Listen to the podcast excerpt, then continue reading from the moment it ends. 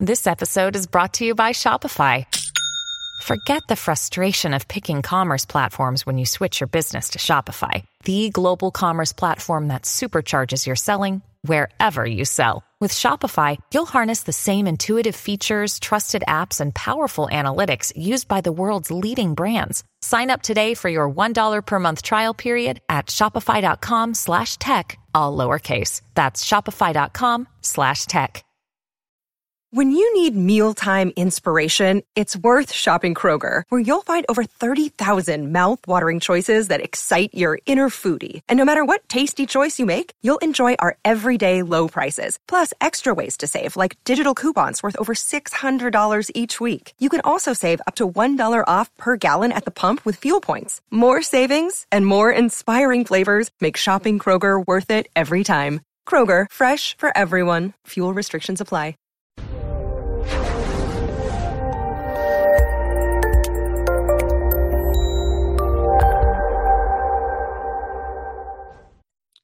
This episode was pre recorded as part of a live continuing education webinar. On demand CEUs are still available for this presentation through all CEUs. Register at allceus.com slash counselor toolbox. Hi, everybody, and welcome to today's presentation on clinical principles and treatment modalities for e therapy.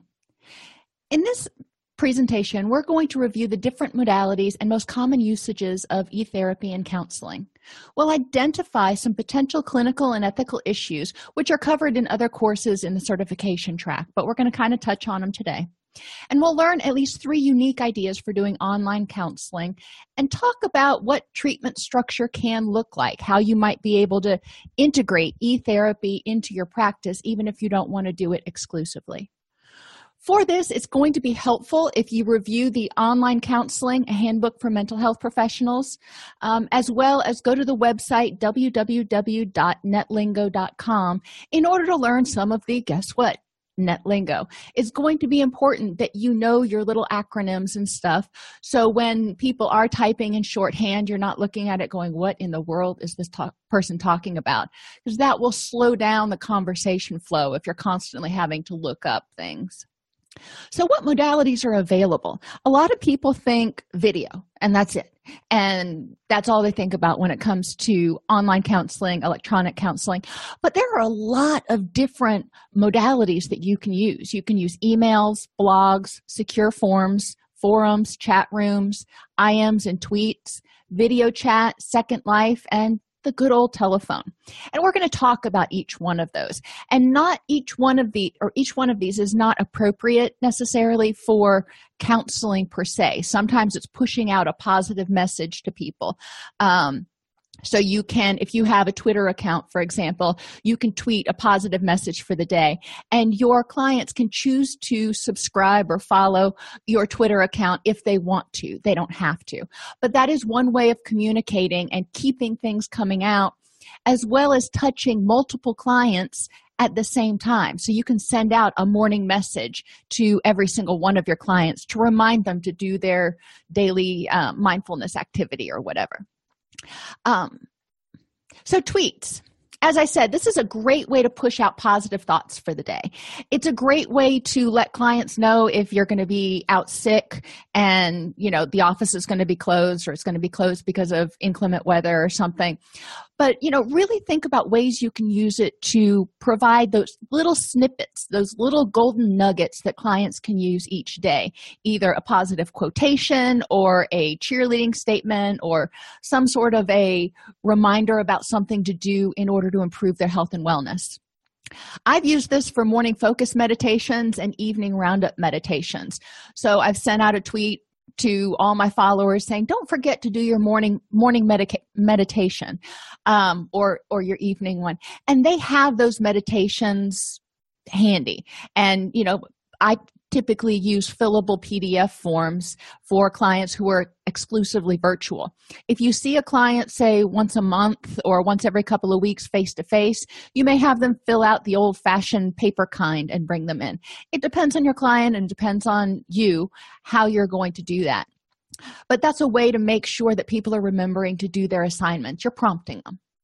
It's not secure, as I said. So don't use any PHI. Don't congratulate anybody and say you know way to go sally smith for graduating. You know, no that's a huge violation.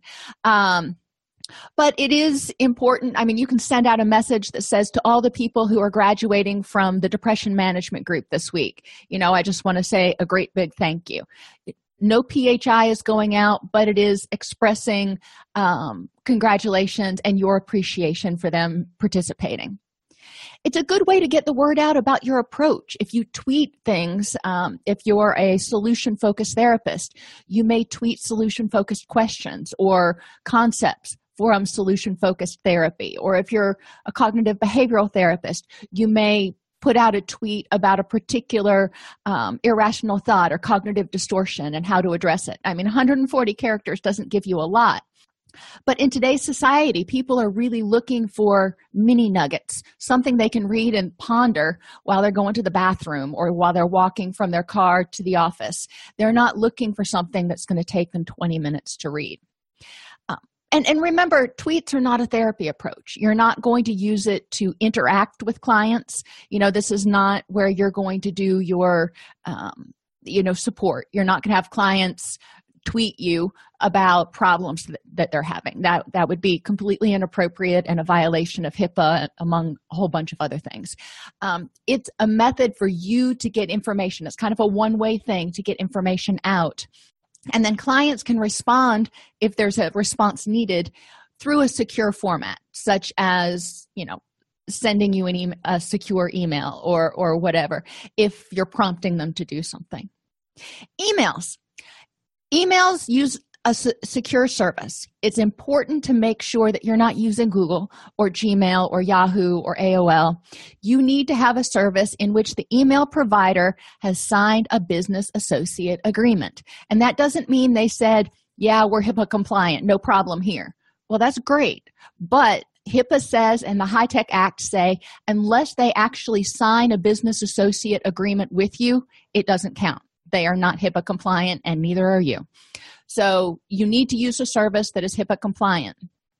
Um, even if you are using a secure service, um, make sure your email doesn't give away who you are. You don't want to have it at substance abuse counselor at docsnipes.com. Um, you know, that would just give away somebody's privacy to anybody who happened to be able to access their email. Um, if for some reason you don't use a secure service, um, I can't think of any reason that you would want to do that. But again, you need to make sure that your email address doesn't give away who you are and do not use any um, patient identifying information in the email. So, you know, maybe you do educational seminars and you're sending out information about an educational seminar. That's one reason you may not use a secure service. Now, if you're sending it out to people who are current clients of yours or past clients of yours, then PHI and HIPAA and all that other stuff still count. So you need to use secure email. If you're just sending out people who you've never interacted with before, then you don't need to worry about the security if it's a an announcement of an educational presentation or you know a new group opening or something. You do need to be aware of spam laws in your local and jurisdiction and nationally. What has to go into an email in order to make it legal and compliant from so you don't get hit with violation of anti-spam laws. Certain services do offer secure email hushmail zixmail um, uh, what's the one that we use? Um, I can't think of the one that we used to use right now, but um, there are a lot of different services. LuxSci, that's who we used to use, um, that offer secure email and they provide you a business associate agreement. Emails are considered part of the clinical record and can be subpoenaed, just like progress notes. So it's really important that number one, you keep the emails. Number two, you maintain the privacy confidentiality. Number three you have a backup. So if your email server goes kaput you still have that information somewhere because it's part of the clinical record. Um, and you want to store those emails in i generally store them in the area with progress notes unless it's an activity. So you want to pay attention to where you're storing it storing hard copies of the emails or copies of the emails in your electronic record because the standard for producing progress notes is a lot higher than the standard for producing intake information and, and other stuff that's in your chart. So you want to make sure that you know highly sensitive information it takes a lot more to get it subpoenaed. And provide clients with a response time frame if you're going to use email or any method for that matter of electronic communication let clients know that i will respond within 24 hours or i'll respond within two hours. Um, the time frame should be shorter for things like text. If you are supposed to be online and available for text messaging then you need to let them know that you'll respond within 20 minutes or, or whatever your guidelines are. But that way the client doesn't get upset start to feel abandoned start to freak out the benefits of emails are that they can provide a running diary of progress and are excellent for people who like to write and ponder, like introverts and reflective learners. Um, and you can use emails in so many different ways. You can have people write it like a diary, you can have an unstructured diary where they just, you know, write. You can have a structured diary where they answer certain questions um, every single morning and every single evening. You can have them do certain activities and email them to you. So, email is a way, basically, think of it as a method of getting information from a client. You can have them do a, a digital collage and email it to you. That's still an email. It's still something that they're sending to you via email. So, email is a method of sending the information to you. So, don't just get locked into it has to be a conversation because there's so much more you can do with email. You can also email them information. If you find a you know booklet or you create a booklet on depression management or a worksheet that you want them to do. You can email that to them and they can either email it back to you um, or you can email it to them as a fillable pdf and then that will automatically email back to you. Many electronic health records will allow um, they'll communicate with fillable pdfs so when they email it back it goes directly into their uh, patient record. So that's something to consider. Um, but it's really not that big of a deal to import an attachment into most other electronic health records. Drawbacks to email you can miss a lot when you don't see the rate of responding. So, if you don't see somebody increase their typing because they're getting really upset about something or because they're really happy, they're just typing like crazy, um, or if you miss errors in typing, um, or see an increase in errors because they're typing so fast because they're angry or excited. You're not going to necessarily pick up on that. You just see them typing and then not typing, and then typing and then not typing. And sometimes that'll go on for a while, and you'll, um, well, I guess that's more with IMing. With email, you don't even get that. Email gives patients time to go back and edit which may remove some of the underlying meanings. They start to edit themselves, they start to second guess themselves. Sometimes it can be awesome because they can start to learn to put a filter on some stuff, but sometimes you don't want them to filter stuff. So it's important to think you know, are they going to send me this or are they going to try to edit it to make it grammatically correct and everything, which can take some of the, you know, underlying meanings out. Obviously, email is not appropriate for patients in crisis because it's asynchronous. It is not happening with you at that point in time. Um, you may choose if you've got a client who has been in crisis but is now stable you may choose them to have choose to have them email you um, morning check-ins you know or, or something so you know how they're doing each day you may choose to do that but remember if they're in crisis they need you know obviously interaction right now. Formats, like I said, you can use a diary that's sort of free form or structured, worksheet completion, such as CBT worksheets or relapse prevention worksheets. You can give them questions to ponder, like the miracle question, or what are 10 strengths that have helped you to survive until now? Uh, you know, whatever works for your client and activities to do like digital collages or you can have them go and find three websites that provide information about whatever presenting issue they have um, or good nutrition for depression or something and encourage them to do that and then send them back to you so you know what they're reading you know what they're seeing Now, blogs I mentioned, and again, this is not going to be a blog that's out there for everybody if it's something the client is writing. But if you're writing the blog, it can be a way to provide information to a group of people. You know, if you specialize in anger management or relationships, Google really likes content. So if you're putting good content on your blog, more people are going to find it. It is not secure or HIPAA compliant unless you make it that way. So if you're just communicating one way, putting information out there, and then saying, you know, if this sounds like it's you, contact me and here's my phone number or something. That's one thing. If you are wanting to interact with the patient, it has to be secure. It's an excellent activity to inform patients about conditions, you know, depression, postpartum depression, PTSD, new treatments, and new programs you may be offering because blogs get cl- crawled by the bots um, like Google and Yahoo and Bing more often than a static HTML page. Blogs can be an excellent opportunity for patients who have something to say to the world. Now, this isn't where they're going to be spilling their PHI, but if they want to raise awareness about breast cancer or um, domestic violence or date rape or whatever it is, if they want to start their own advocacy campaign, this is one way they can feel empowered to start getting their message out there to the world. Secure blog formats. Now, if you're going to have a client do a blog for you where there's going to be personal information, you're going to have to have it behind firewalls and secured and all kinds of stuff that your tech staff is going to have to get involved in. So let's just say that ahead of time. But it can be really wonderful. Um, clients can do a video blog or a vlog which can be used for daily check ins. Excellent for addictions, eating disorders, major depression, generalized anxiety, because they're doing a blog. They're saying, hey, this is me, this is how I am. You know, you get to see them, to see how they're doing, get an idea of whether they've bathed, all that kind of stuff.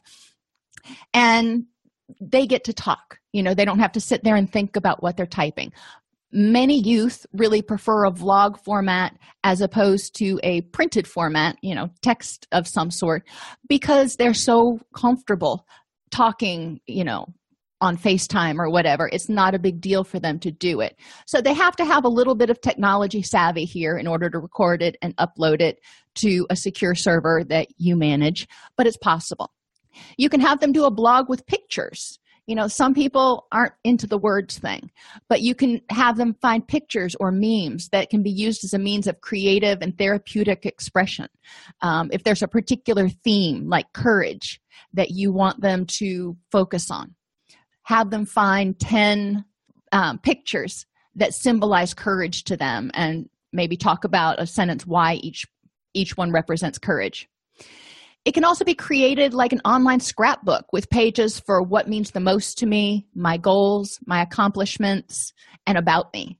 And this works really well with teens, but it really works well with just about anybody to help them kind of organize in their mind what's important, what gives me a rich and meaningful life, and what direction am I going and a text blog you know obviously one that's just using words can be used as a running diary. It can be used as an opportunity for people to tell their story if they want to. Um, but again this is just between you and the client and it's behind your personal secure firewalls and in order to make it hipaa compliant. Nobody else has access. You have to have password protection on it and everything. Again that's in the hipaa class but just be aware that there the opportunity for what you can do with digital communication is pretty much limitless. You just have to have a really good IT guy who can make sure everything is encrypted. If you do do blogs and have clients submitting blogs to you, they must be regularly checked. You don't want to have somebody putting in entries for 10 days and then finally get to it. You know, you need to make sure that you're going to check that blog preferably every single day. If they're doing daily entries, you need to do daily reviews. And you need to set rules for appropriate use of the blogs. This is not to be used when you're in crisis.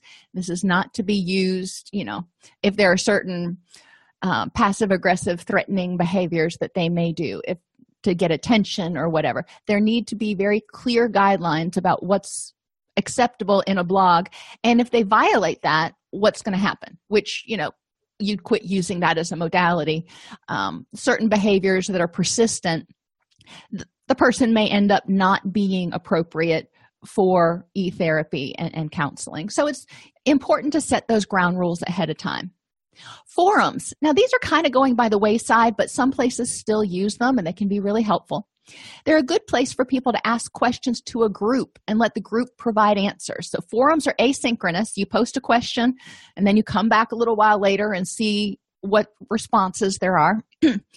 And they must be moderated. You know you can't just turn a forum loose and go you know good luck. You can have public forums on your website for people to communicate about depression or anxiety or you know supporting a teen who is struggling with being bullied or whatever. Uh, make sure it's moderated. And obviously if the people in that public forum are not your clients you know those are just the general public um, john q. public. If you want to have a forum for your clients obviously it still needs to be secure encrypted behind a wall yada yada. Um, but it is a place where clients can provide support to one another. Moderate, moderation needs to occur preferably three or four times a day with forums if it's an open forum just to make sure that nobody has expressed any suicidal ideation or become antagonistic or flaming or anything like that appropriate forum behavior must be communicated and maintained and there has to be a sense of safety just like there is in group therapy that if somebody uh, habitually violates those rules they won't be able to participate. With forums group members can all see each other's responses and comment or learn from one another. So this is a great place not only to learn about you know, depression management for example but also to learn about communication and basically playing nice in the sandbox. How do you say things? How do you interpret things? Because things online get interpreted misinterpreted even more often than things in in real life. So you know helping people learn how to navigate and survive and, and communicate effectively within the digital world is another benefit of forums and and chat rooms which we'll get to more than some other modalities, it's imperative to be clear about appropriate behavior in the forums. If you don't have something nice or constructive to say, don't say anything at all. And, you know, this is not a place for borderline behavior. Obviously, we're not going to say exactly that. You're going to s- spell it out a little bit more. This is not the place for, you know, getting angry and lashing out at people. If you've got an issue with something they say, how do you handle it? So there are going to need to be ground rules.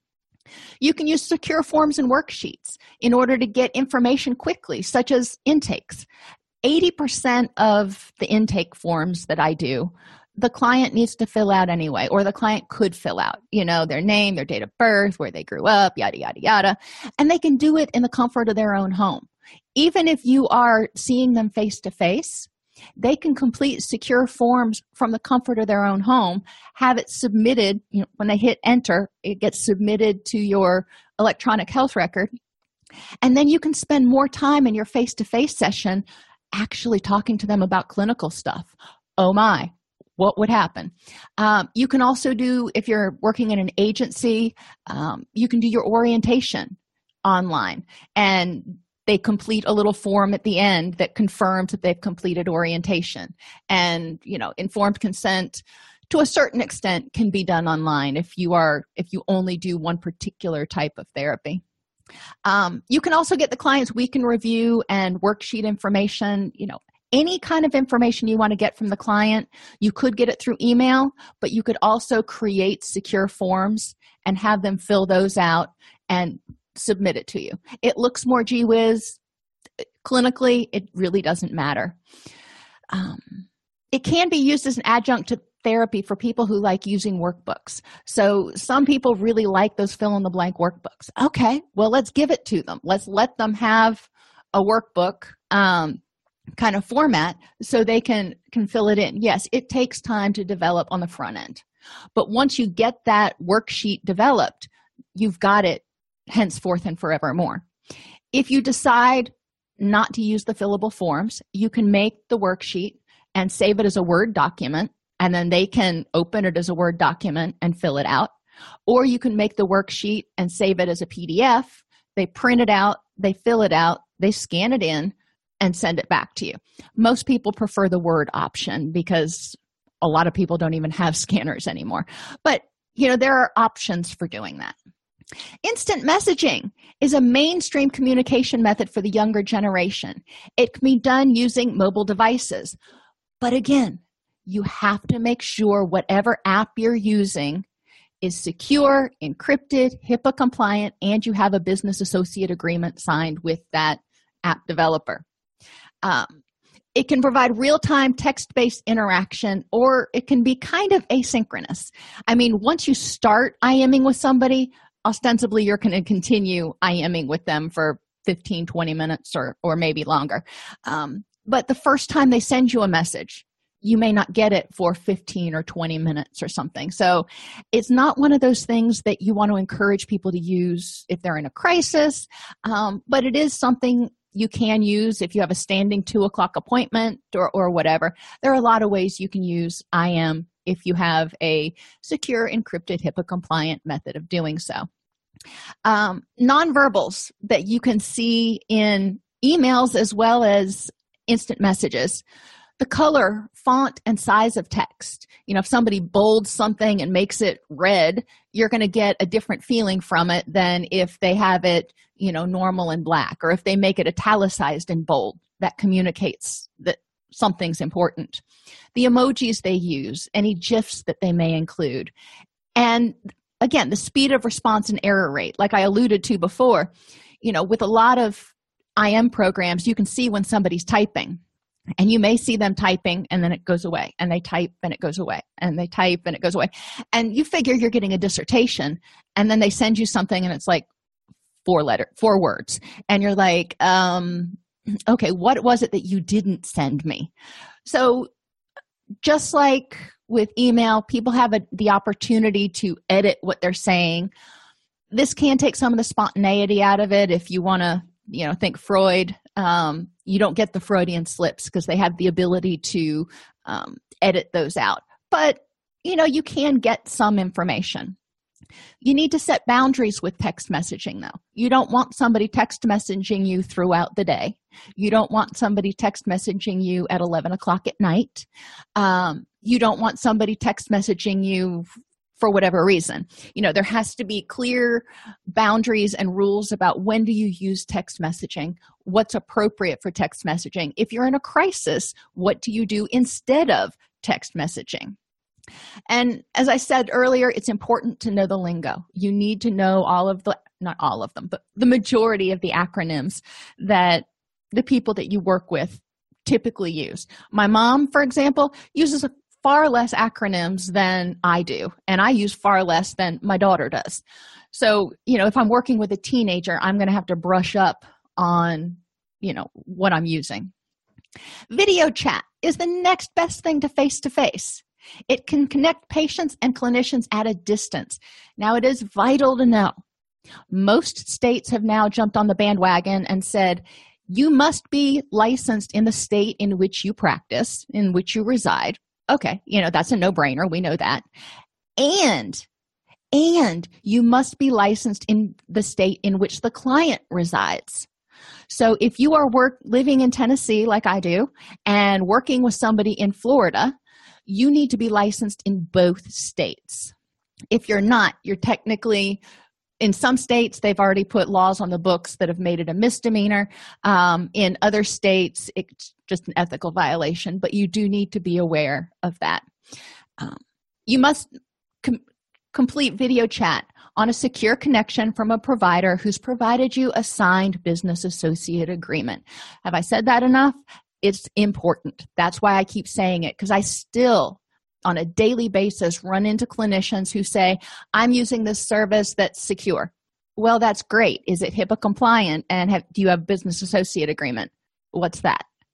Okay, no, that doesn't work. You have to have a signed business associate agreement. Provided the internet connection is adequate, video chat provides really good nonverbals. And that is a big if. There are still places, yeah, I still have dial up out at the farm, you know. Um, so the lag time and people who use um, cable or not cable but um, satellite internet services have a really bad lag time. So the time between they say something and you get the information, there's going to be a lot of lag, and there may be lag between what you hear and what you see. So the verbals and nonverbals may be out of out of sync. So it's really important if you're going to do video chat to recognize the limitations that you may be experiencing. And it may not be appropriate to do video chat if the limitations are too great. Drawbacks to video chat. You have to have a backup plan for internet issues. If your internet goes down, if there's a bad storm, if for some reason your um, upload and download speed are crap and you're not going to be able to do a video chat, um, how do you handle that?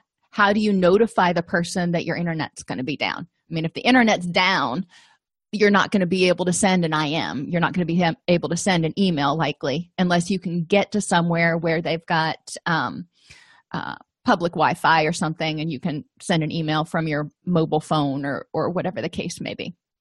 You have to have a backup plan for software issues. Every once in a while they'll put push out a software update that is going to make the software go kerplunk.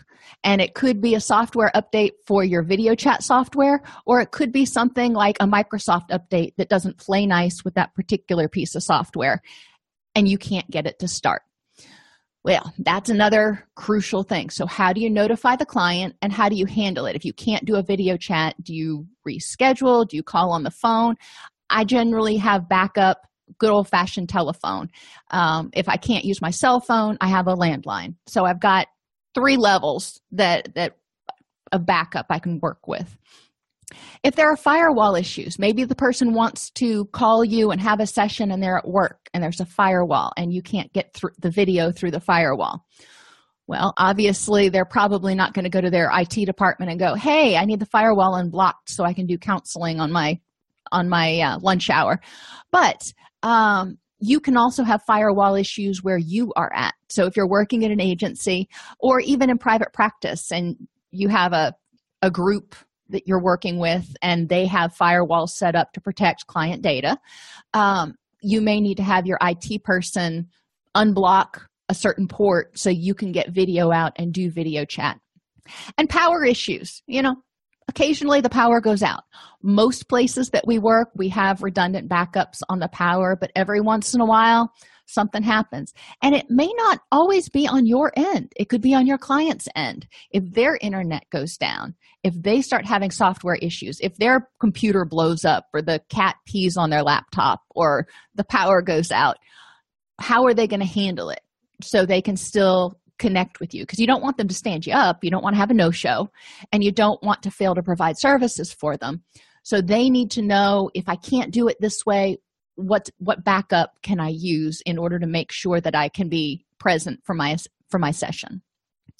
Second life has kind of disappeared but it's still worth mentioning because i hear it occasionally. It's appealing due to the ability for people to use avatars. Um, it does not meet hipaa security standards in any way shape or form. It has had incidents of being hacked and losing user data and does not provide subtle nonverbals. You know, you have this little avatar moving around. It also can reinforce a fantasy persona in those with an unfavorable or unstable self esteem. So, there are a lot of reasons that Second Life feels pretty icky in terms of using it for counseling. Now, if you are going to use it, um, you know, I've heard of clients or clinicians who've tried to use it in order to help somebody deal with social anxiety and learn to improve their communication skills. Well, that's all well and good, but again, it is not secure. So it's important, you know, if you can get something like Second Life and install it on your own server so people can interact that way, that would be a HIPAA compliant way of doing it. And phone. Most people are comfortable talking on the phone to a certain extent. I really hate it, but if I've got to do it, um, it's not intimidating at all. It requires a high amount of concentration on the therapist's part to stay focused and listen to what the person is saying. Um, we tend to be, as clinicians, we tend to be very visual um, and look at those nonverbals and interpret things. So, s- staying present with the client on the phone for an extended period can be challenging. Uh, you can use cell phones and landlines. Cell phones, you know, this is one of those exceptions where you don't necessarily need to have a business associate agreement. Data is minimally available when it hits the cell towers, and it has a very low risk of being hacked or breached. So, somebody tapping into your cell phone conversation is no more likely than somebody tap, tapping into your landline conversation. So, and one thing we didn't talk about was chat rooms. And chat rooms are a synchronous way of communicating. You can either have video chat or just text chat, but it is a way to have people get together in a group and discuss things that are going on. One of the ways I use it, I do a psychoeducational online chat group um, group session. The first 15 minutes is psychoeducation, the last 45 minutes is chat. You know, it's time for people to apply what they've learned, ask questions, talk about what's going on.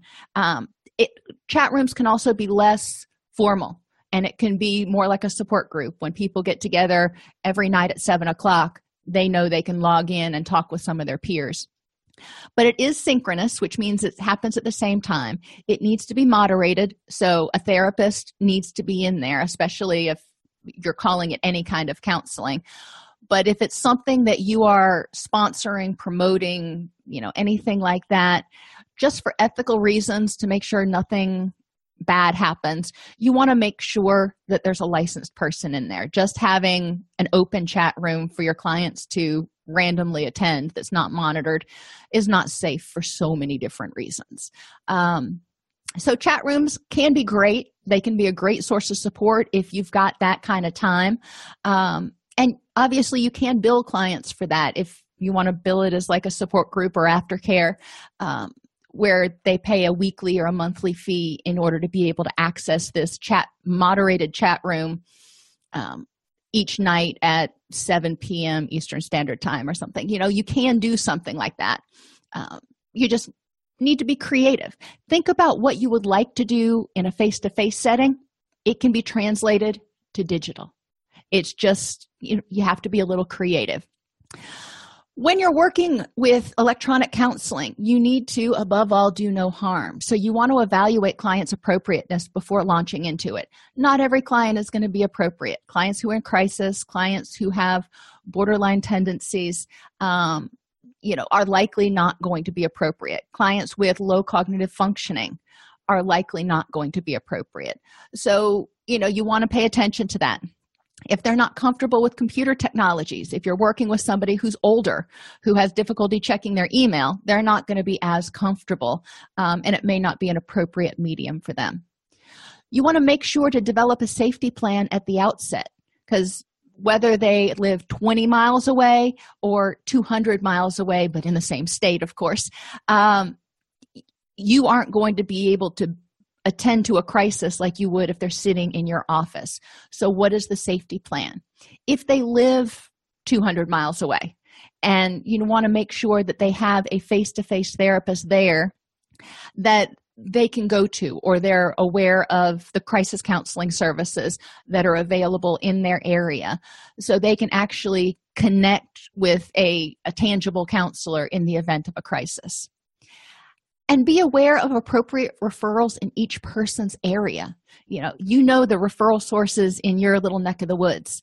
But what about you know i live close to nashville. So if i were working with somebody over in knoxville i would need to know what resources are available for them over in knoxville and develop relationships with those providers. So when i make referrals we already have a standing relationship and it's a warm referral and it goes all smooth and hunky-dory Pay attention to netiquette and master the lingo.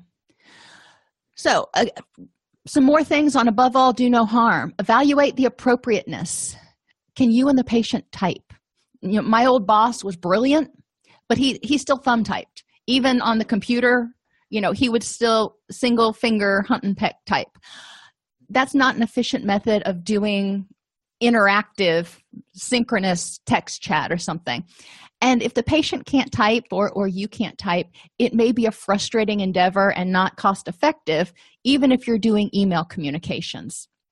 You can look into video or phone counseling if you still want to look for a a uh, electronic means of providing services. Figure out if the condition is appropriate for that level of treatment depression, substance abuse, eating disorders, anxiety, OCD, agoraphobia. All of these have been treated using electronic counseling. And if you go to SAMHSA Tip 60, um, which we'll talk about a little bit later, you can learn um, about all the different ways that electronic counseling has been used and been used with these particular issues. Um, so it's not necessarily as much about what the issue is but the severity of the impairment the person is experiencing. If they are you know in jeopardy if they are in crisis online counseling e-therapy may not be appropriate. Um, develop a safety plan like we talked about. Identify and make appropriate referrals. Ensure confidentiality and privacy of the protected health information. Make sure that your computer has a fully encrypted hard drive, not just the folder that their stuff goes into, because there are all kinds of other folders that stuff gets stored in. The whole hard drive needs to be fully encrypted. Um, you have to have a password. Obviously, if it's encrypted, you're going to anyway, in order to log into your computer, a password that nobody else has. So you know that you're not sharing a computer with your kids and they can log in and see your client's information. Ensure your communications are encrypted in transit, point to point, as well as on your computer. So once you hit send, whatever hubs it stops at on the way to your client, is it encrypted point to point or does it become unencrypted and can it get intercepted? If it can, then it is not HIPAA compliant. Little bit on netiquette. In general, all caps means you're yelling. And overuse of exclamation points also means you're yelling and being very aggressive. So don't use either one of those. You know, it, it's very aggressive and off putting. Try to use italics, different colors, fonts, and font weights to emphasize ideas. You can see the difference in these two sentences. This is awful! Exclamation point. I'm totally over it. Versus this is versus this is awful, and awful is in all red, italicized, underlined. I am totally uh, in all caps over it. That communicates, you know, more feeling to it um, but it doesn't cross the line into being completely aggressive. It's more of a sense of the person is exasperated. Paraphrase what you're hearing just like you do in counseling and check your understanding before you get offended. You know somebody may say something and and without the non benefit of the nonverbals or knowing what they were thinking knowing what they meant you may misinterpret it so check it out with them before you get offended or before you start freaking out that they're suicidal or whatever. You want to check in with them. You know what do you mean by that? If you're communicating via email return emails in a timely fashion no later than 24 hours. So if somebody emails you you will respond within 24 hours. Um, and add responses within the person's email to you. So, you know, just like when I was a professor, I used to go through and make comments on people's papers. You know, if clients are asking questions or if they're sending me something, I'm going to make comments sort of in the margins. I usually use a different color font so they can tell what I've added um, when I respond to them. That way, they're not having to look back and forth from my comments to what they said to, you know, um, it makes it a lot easier when you're in chat rooms you know the live interaction no lurking which means don't just sit there and not ever say anything. That's creepy. Um, say hello when you come into the chat room and say goodbye when you leave so people know that you're coming and going. If you are co-facilitating you may leave before your co-facilitator. That's okay. Um, when you are closing down after a chat session you know make sure you say goodbye to everybody. If you step away say be right back as appropriate. Um, you know don't walk away for extended periods of time. But if you're supposed to be in there moderating and you have to walk away to go to the bathroom or answer the phone or whatever it is that's cool. But let people know that you're walking away. That way they don't ask you a question and then you don't respond. Or somebody says something inappropriate and you don't respond and they start feeling unsafe in the chat room if you use private messaging for side conversations um, you know make sure you have a that clients have a way to block those. So if somebody starts harassing them they can block them and report them to you. Um, if you want to have a side conversation with a client who is in that chat room and you want to use private messaging you know that's okay. So you're going to have to set rules about who can use private messaging what it's to be used for etc you know sometimes in a chat room you may need to basically pull the client aside have a little private message session with them and go you know what? You're seeming kind of aggressive today. You want to clue me into what's going on? Um, and in order to modify the behavior without having to ban them or do something like that which would make them feel really bad you know it'd be like akin to kicking them out of group you know.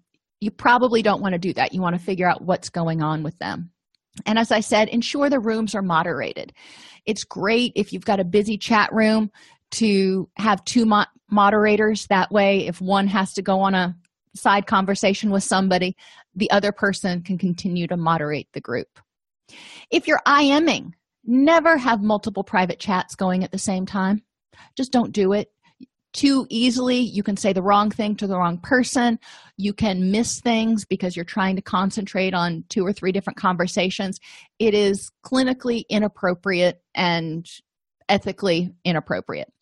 Respond quickly. If somebody ims you you know don't say oh, okay i'll get get to it and get to it in 20 minutes. If they im you you know respond to them. Um, if you're in a conversation with them you know respond to them. It drives me crazy when i'm in the middle of a conversation with somebody and i ask them a question and then i don't hear from them for like an hour. I'm like where did you go? We were like in the middle of talking. Um, if you have to step away from a chat for some reason um, tell the client that you're going to be right back or you need to leave for some reason. Don't just drop out and go you know they won't even notice. I'll go eat dinner and i'll come back and whatever. That's not okay and from the video standpoint, netiquette says and ethics say ensure you have a signed business associate agreement with the provider and conduct therapy in a private room. Don't conduct their video chat therapy with your clients in the middle of your living room when your kids are walking around behind you. Um, remove distractions. Don't have your dog coming in and jumping on you or, or whatever. You know, treat it as if it were a therapy session and the person was like sitting there with you. Give them every respect and element of privacy you would if they were sitting right there with you. Um, and and you know make sure that your family members know you're you, doing counseling right now so don't just poke your head into my room. Lock the door if you can. Treatment structure with e-therapy. You can use email instant messaging phone or video only. That can be your sole means of communication with the client um, now, remember when you're getting releases of information, informed consent, um, you can use certain signature services that, you know, like I use with my realtor when we bought our house and stuff. It is possible to do that. But for releases of information, it is best to have an original signature, an actual signature. So the person needs to snail mail you the release of information. Um, you can use email, IM, phone, or video, you know, electronic means, in addition to weekly or monthly face to face sessions. So you're connecting um, on a regular basis, but once a month, for example, you're you're meeting face to face or maybe it's somebody like dbt emphasizes ongoing coaching throughout the week. Maybe it's somebody who needs a higher level of care. So you're communicating electronically throughout the week and you have one weekly face to face session. Um, you can also communicate via email, IM, or phone most of the time, and then have a weekly or monthly video chat. So there are a lot of different permutations you can do. Which one do you choose? Well, you want to look at cost, both for you and for the client, because some of the cost is going to get passed on to the client if you have to have this involved um, provider or video setup or whatever. And quite honestly, you can do it pretty inexpensively through some of the um, providers that are out there. Just ask ahead of time before you sign any contracts um, for payment. Make sure that they will provide you a signed business associate agreement. Look for time effectiveness how often can the person get to your office? If they live 30 miles away um, they may not want to haul their butt to your office every single week. So they may prefer three out of every four weeks you do video chat and once a month you do face to face ask for patient preference. Some patients would prefer to do to use one modality over another and then you know again for acute issues like crisis medication changes or impending triggers um, you may need to in addition to seeing them through your normal you know once a week sessions you may also want to communicate them with them via email once a day. So you can so you can check in with them see if there are any side effects or whatever's going on.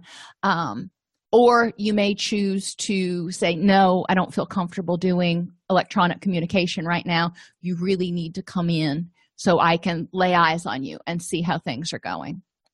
That's going to be an ethical decision that you make with each individual client. There's there's no hard set in stone formula. Part of it is because it's how you use electronic communication. Is it an adjunct a supplement something to provide a little bit extra between sessions or is it the session itself? Neat techniques and tricks. Have people review their emails for chat logs or chat logs for patterns or improvements. So if you've been chatting with them on a you know on an im app have them go back and review that and review like the past conversations for the past three or four sessions to see if there are any patterns in what they're talking about Use information documented in email or chat logs as evidence when confronting a client. Now, I'm not huge on confronting clients. I generally do something like, you know, you're telling me that you want to stop smoking, yet, you know, you keep buying cigarettes or you haven't filled your prescription for your nicotine replacement patch for a month. You know I'll, I'll use that evidence that i've gotten. You know i can go back and look and i can go you know what is telling me that this person is not ready to make a change? And i will just present it matter of factly you know what you're saying and what you're doing i'm confused. You can have clients do a video tribute to someone who's passed away or to a relationship that's ended or or whatever. Have someone do a blog or email in the words of someone that they've lost. So what would mom have said about this? Or have them write a letter to to mom. You can have them tweet commitments or statuses. Now this is obviously not hipaa compliant but if they want to make their commitment to something public you know to elicit social support they may say you know i am going to start training for a marathon. You know great. So they can start getting social support obviously we don't want them tweeting private information because you know it's going out to the blogosphere. Have clients research things like three famous people who've encountered similar situations. Have them research information about depression temperament cognitive behavioral therapy. You know anything that applies to their treatment plan it's on the internet. So have them research it and find information about it now encourage them to stay off of diagnostic websites because they can like really freak themselves out. But you also may give them certain websites to go to so they're not randomly coming upon some website that's going to cause them to think that they've got you know brain cancer or something. Um, have them google resources for coping with whatever the issue is with the loss of a parent with moving mom into a retirement home have them do research on how nutrition and or exercise can help them. They can learn different hobbies. I taught myself to crochet through youtube. Um, they can find local clubs and social groups and meetups online. So if you want to help them expand their social support network. And the list just goes on. You know have them empower them to find out what resources are available. Empower them to use the internet for the knowledge that's there you can use tip 60 using technology based therapeutic tools in behavioral health services. Um, it's a free publication by samhsa. You just go to samhsa um, the substance abuse and mental health services administration. Uh, you can order the tip for free. You can also read it online. You can read it as a pdf they have dozens more tips tricks tools ways that things have been used, research that's been done on electronic therapy. So, if you're interested in using this, I highly recommend reading it. It's not overly technical. So, I won't say it's a fun read, but it's an interesting read. Online counseling and e therapy make it possible for patients to access services more easily with greater confidentiality because they're not seen walking into your office with experts who are not accessible in person. So, you know, sometimes there's an expert at the University of Tennessee and that my client might benefit from having access to. Um, and they can access that person virtually, whereas driving to Knoxville from here wouldn't be practical. Um, remember that in most states, the therapist has to be licensed in the state in which he or she practices and the state in which the client resides. E therapy, electronic counseling appeals to the younger generation and those who are very visual. A lot of people who grew up with mobile devices in their hands are much more comfortable typing something or interacting virtually. Just like any other new modality, e therapy has its own techniques, language, and etiquette. So it's important to know what those things are. And it will be important for e therapists to stay in tune to the evolving regulations regarding online services because it's becoming tighter. There are more states that are requiring a special e therapy certification in order to provide e therapy services, in addition to being licensed or certified as a mental health professional. If you enjoy this podcast, please like and subscribe either in your podcast player or on YouTube. You can attend and participate in our live webinars with Dr. Snipes by subscribing at allceus.com slash counselor toolbox. This episode has been brought to you in part by allceus.com, providing 24-7 multimedia continuing education and pre-certification training to counselors, therapists, and nurses since 2006. Use coupon code Counselor Toolbox to get a 20% discount off your order this month.